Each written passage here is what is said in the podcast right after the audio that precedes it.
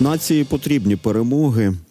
Російський ракетний катер «Іванівець» і картина цього носу ракетного катера, який стирчить із води, це добре. І я не думав, що нам будуть подобатись такі картини, але вторгнення Росії в Україну все змінило. Поняття краси змінило в тому числі. І поняття відчуття задоволення. Отже, що потрібно для перемоги?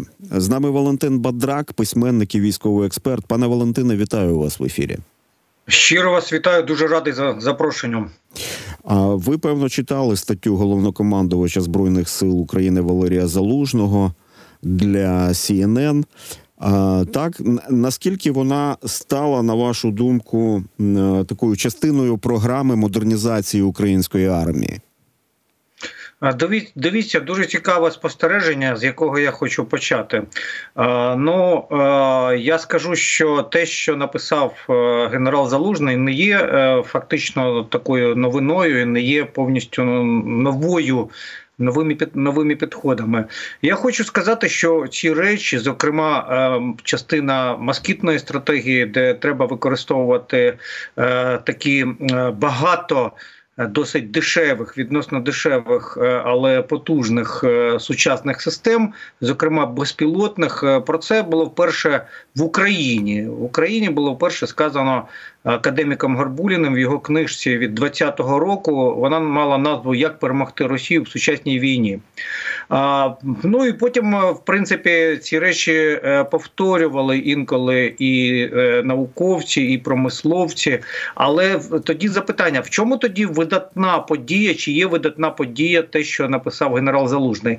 І відповідь – так, є. Дійсно, це видатна подія. Чому? Тому що це написав не науковець, це написав не промисловець, це написав генерал. Генерал – головнокомандувач українського війська. Це надзвичайно важливо, тому що це свідчить, що дійсно у нас керівництво військове командування у нас є сучасними людьми, які адекватно оцінюють ситуацію і які дуже правильно оцінюють ситуацію.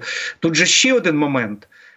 Ми ж зараз оцей мільйон дронів, FPV-дронів і перехід на, будемо казати так, більш дешеві засоби ураження, ми ж це не тільки від гарного життя і від технологічного зростання робимо.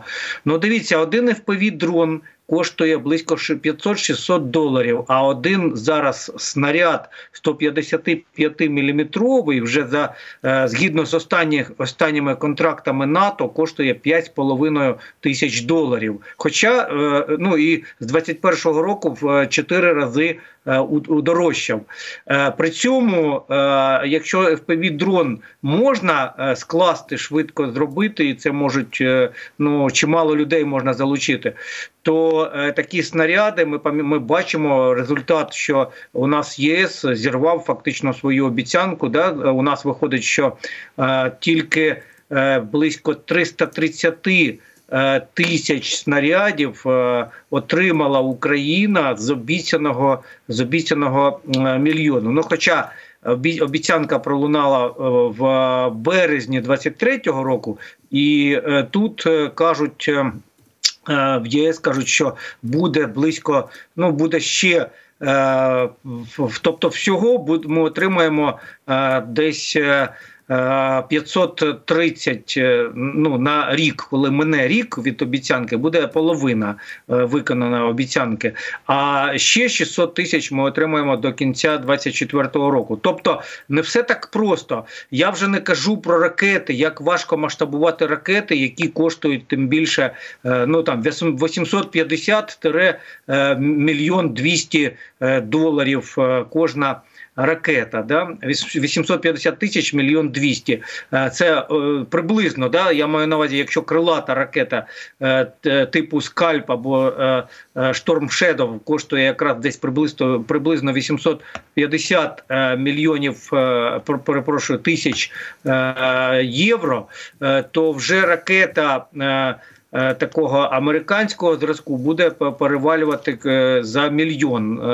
І це стосується і засобів ракет ППО і так далі. Тому перехід, коли йдеться про виснажливу масову війну, перехід йде, ну, я б сказав би так, на комбіновані технології, коли дещо використовується, ну, в тому числі і коштовне, але йде тривалий і дуже швидкий пошук того, як удешевити усю цю ситуацію. Бо ті ж самі шахеди іранські, ми пам'ятаємо, що вони мають потужну бойову частину, 50-70 кілограмів, а коштують таки там десь від 20 до 50 тисяч євро. І якщо порівняти це з мільйонною ракетою, то ми розуміємо, що тут є всі підстави казати про те, що такі штуковини, да, умовно, в лапках, да, можуть виснажити будь-яке ППО.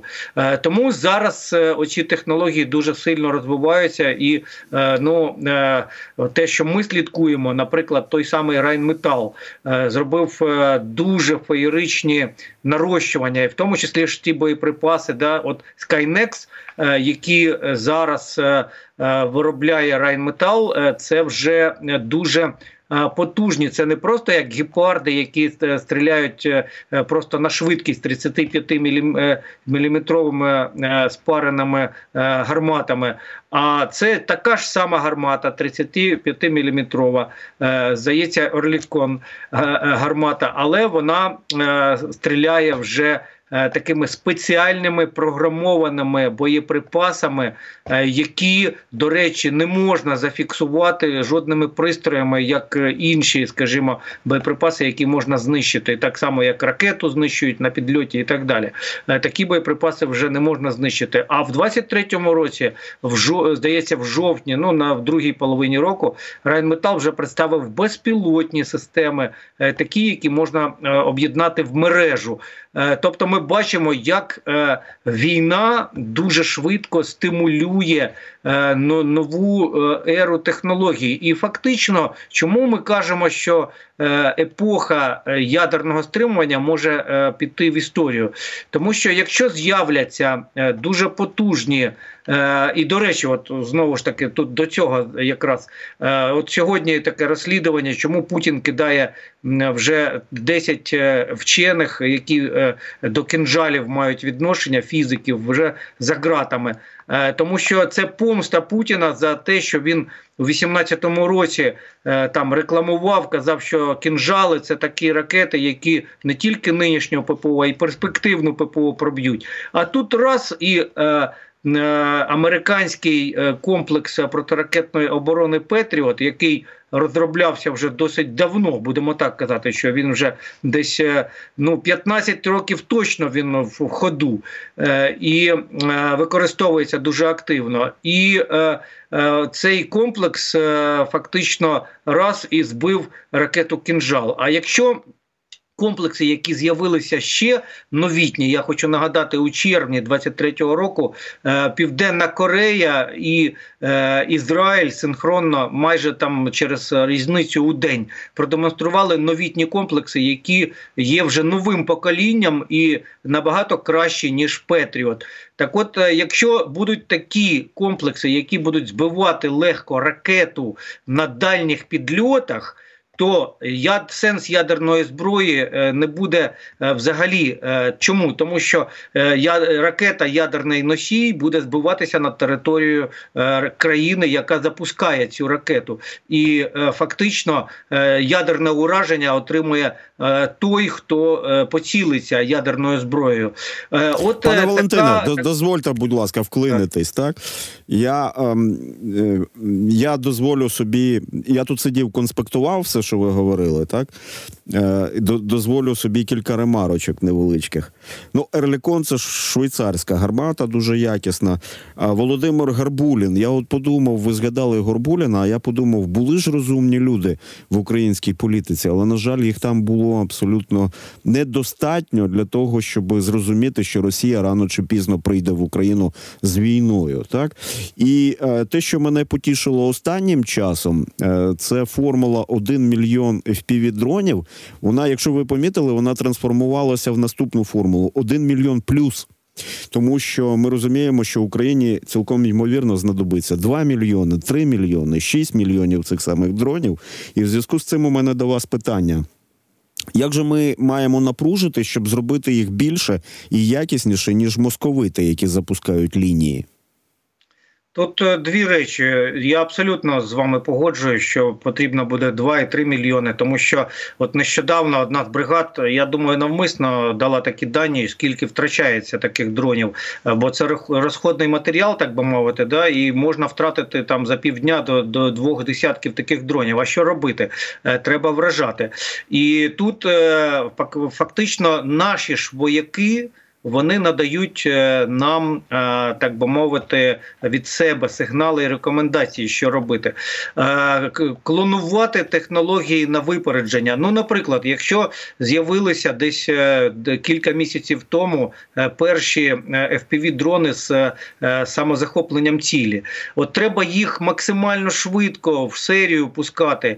Далі з'явилися, умовно кажучи, тепловізори на таких дронах. Треба швидко в серію клонувати і масштабувати, щоб була велика кількість, тому що наші фахівці кажуть, що ми, українці, креативніші за росіян, а вони краще роблять в серію це і масштабують. Оце треба подолати. І тут не можу не згадати, що січень місяць пройшов, а згідно з деякими публікаціями, деякими даними, у нас Держспецзв'язок, ну, можливо, цього тижня Держспецзв'язок уже щось уклав, але станом на ще минулий тиждень, то ані Держспецзв'язок, ані Міністерство оборони з компаніями FPV-дронів не уклали контрактів. І це дуже прикро. Це свідчить, що адміністрування оборонною промисловістю є дуже повільне, дуже слабеньке. Якщо у нас Міноборони не може за місяць розібратися з контрактами, то що це таке? Це недолік адміністрування і управління. Це чітко, зрозуміло і видно. А скажіть, будь ласка, в умовах війни нам потрібно запроваджувати такі практики тоталітарних країн, як підозра в саботажі, військовому саботажі держави, як ви вважаєте? Ну, я не знаю, але якісь більш жорсткі методи мають бути. Тому що от якщо поговорити з різними людьми різних соціальних прошарків, от навіть на Київщині, да, то можна зробити висновок, що для дуже багатьох людей війна вже дуже далеко. І якщо навіть подивитися, як містечко під Києвом відроджується і швидко йде саме відбудова і будівлі різних там і домівок, і як по-новому, по 3 рази по колу повертаються до Бруківки там і все інше, ну хтось збагачується, да, дуже оперативно, швидко, то можна зробити висновок, що дуже багато людей вважають, що війна для них вже закінчилась, а перемогу має там хтось інший робити. Тому вибачте, будь ласка, тут ще трагедія в тому, що думають не лише, що війна закінчилась, а що і на війні можна гарно підзаробити, мабуть, і цей ефект працює. І це, на жаль. Тому я, звісно, за те, щоб більш жорсткі методи були, і щоб суспільство це бачило, результати цього. Щоб не тільки бачило, як там під заставу виходять ті, кого обвинуватили, які там заробляли на армії, а щоб, ну, якісь трішки інші за жорсткістю методи були, які б демонстрували картинку таку більш чітку для суспільства, бо для суспільства зараз ще немає. Чому взагалі виник оцей законопроект про мобілізацію, оскільки ми вже торкнулися цих питань? Тому що суспільство бачить, що немає справедливого підходу до цього. І тому стало так багато, ну, така, почала будуватися така штучна прірва між недоторканими і усіма іншими. Да? Тому суспільство це дуже чітко, швидко відчуває, і насправді ось це дуже велика проблема і великий крок для з'єднання нації буде в тому, щоб забезпечити цю справедливість, але це треба продемонструвати, цю справедливість. Справедливість для всього суспільства. Ну і це ж саме, якщо ми повертаємося до дронів, то ми маємо казати, що усі нові технології, бо генерал Залужний же казав не тільки про авіаційні дрони, йдеться про усі можливі безпілотні системи, автоматизовані системи, і нам треба йти до технологій на випередження. Наприклад, от знову таки, тут не можу не сказати, тому що, вибачте, сам особисто займався з 18-го року підтягуванням компаній, які займалися безпілотними платформами. Тоді не було взагалі морських платформ, але були наземні. І те, що зараз з помпою кажуть, що, наприклад, оцей шабля від Робонірс законтрактували, це було наприкінці 23-го року. А я особисто пам'ятаю, це був Олексій Скрипник, колишній народний депутат, який, на жаль, вже покійний, зараз син продовжує його справу, що тоді, в 18-му році, існувала ця шабля, існували багато дронів, компанія «Роботікс» була київська, компанія запорізька «Інфоком». Всі вони давали дуже цікаві речі, дуже важливі. Ну і Робонірс, як частина компанії Global Dynamics, яку створив Олексій Скрипник свого часу. Так от, вже тоді все це було, всі ці модулі були, всі ці керовані речі були, але ніхто їх не купував. Ну, і Міноборони не звертало уваги. І такі заступники міністра, як Міронюк, був такий заступник міністра, до якого я особисто звертався, він вислухував, але ніяких кроків не було. І Укроборонпром Абрамавічуса, і Укроборонпром Гусєва нічого не робили в напрямку, щоб ці речі якось зробити, залучити. А ми пропонували, щоб держава була інтегратором, і досі держава не стала інтегратором. Що я маю на увазі? Є в державі комплекс керованого озброєння, зроблений КБ Луч, да? Систему наведення там спільно не буду називати, бо там є потужні і приватні, і державні підприємства, і які ще, дай Боже, що їх ще не уразили, і щоб їх не вразили. Спільно зробили цей комплекс прицільний, оптико-електронна система прицілювання. Її зробили. І цей комплекс, він коштує 80-90% від усього ударного комплексу.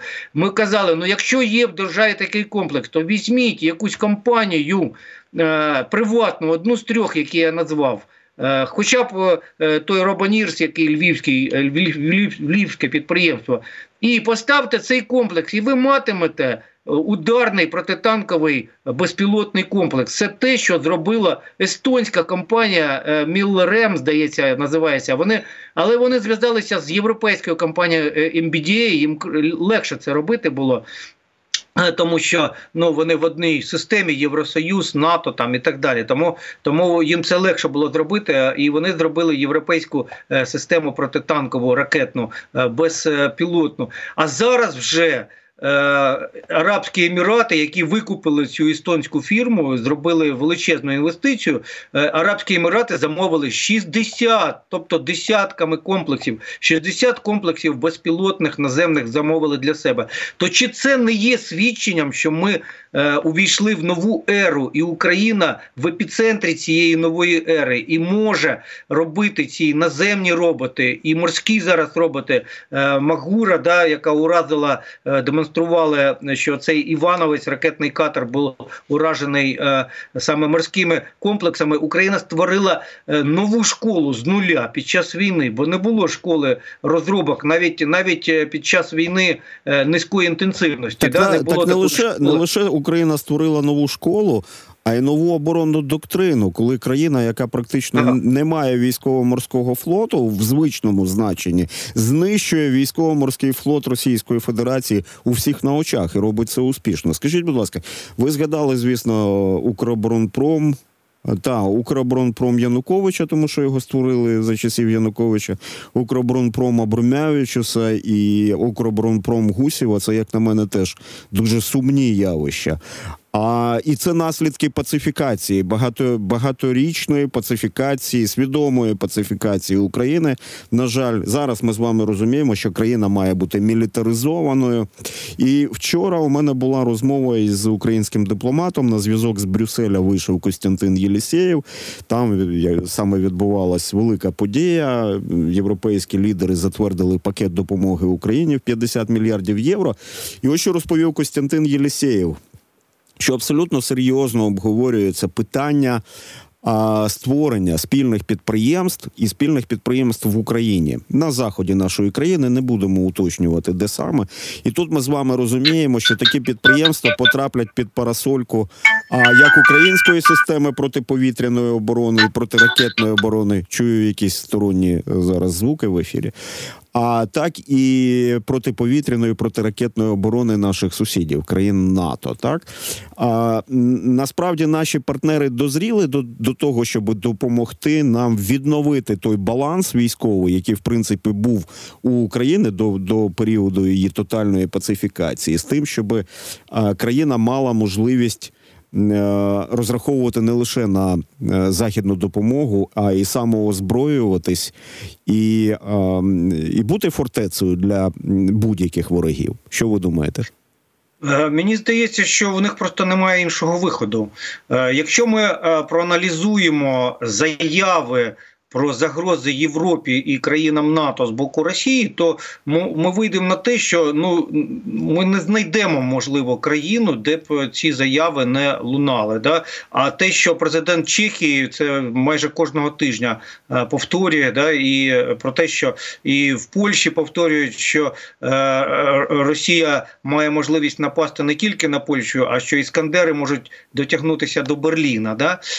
Вони розуміють небезпеку набагато краще, ніж зараз політики за океаном, які відчувають себе більш захищеними, тому гальмують допомогу для України, щоб вибити Байдена буквально з седла, щоб він не міг бути таким реалістичним претендентом на президентську посаду у майбутньому. Тому, власне, те відбувається в Америці. Але в Європі зовсім по-іншому це оцінюють. І, власне кажучи, якраз і прихід компаній – це абсолютно нормальна, реалістична така думка, ідея. Чому? По-перше, вони не встигають свою промисловість налаштувати. І про боєприпаси ми вже казали, да, що вони не встигають, а окрім боєприпасів є ще багато чого. І їм дуже важливо інтегрувати і фактично мобілізувати український оборонно-промисловий комплекс, який, в принципі, достатньо потужний. Якщо буквально ми за часи війни почали, скажімо, ту ж саму серійну САУ Богдана робити, да? Це дуже показові речі. І, і не кажучи вже там про дрони різноманітні, про ракети, що Україна фактично зробила крилату ракету вже земля-земля, і фактично Україна на шляху до створення балістичної ракети. Тут важливо було б спільні зробити підприємства в цій сфері, тому що це дозволило б дуже серйозно Україні запастися і почати системно. Дякую, вже. Пане Валентине, дякую. Та зрозуміло, що балістика українська була потужним стримуючим фактором. Я думаю, один з історичних уроків, що країна з ракетобудівним комплексом мала створювати і балістичні ракети, і крилаті ракети, і ракети середнього радіусу дії. І я думаю, що це наше майбутнє. Валентин Бадрак, письменник і військовий експерт, з нами був на зв'язку. Далі новини.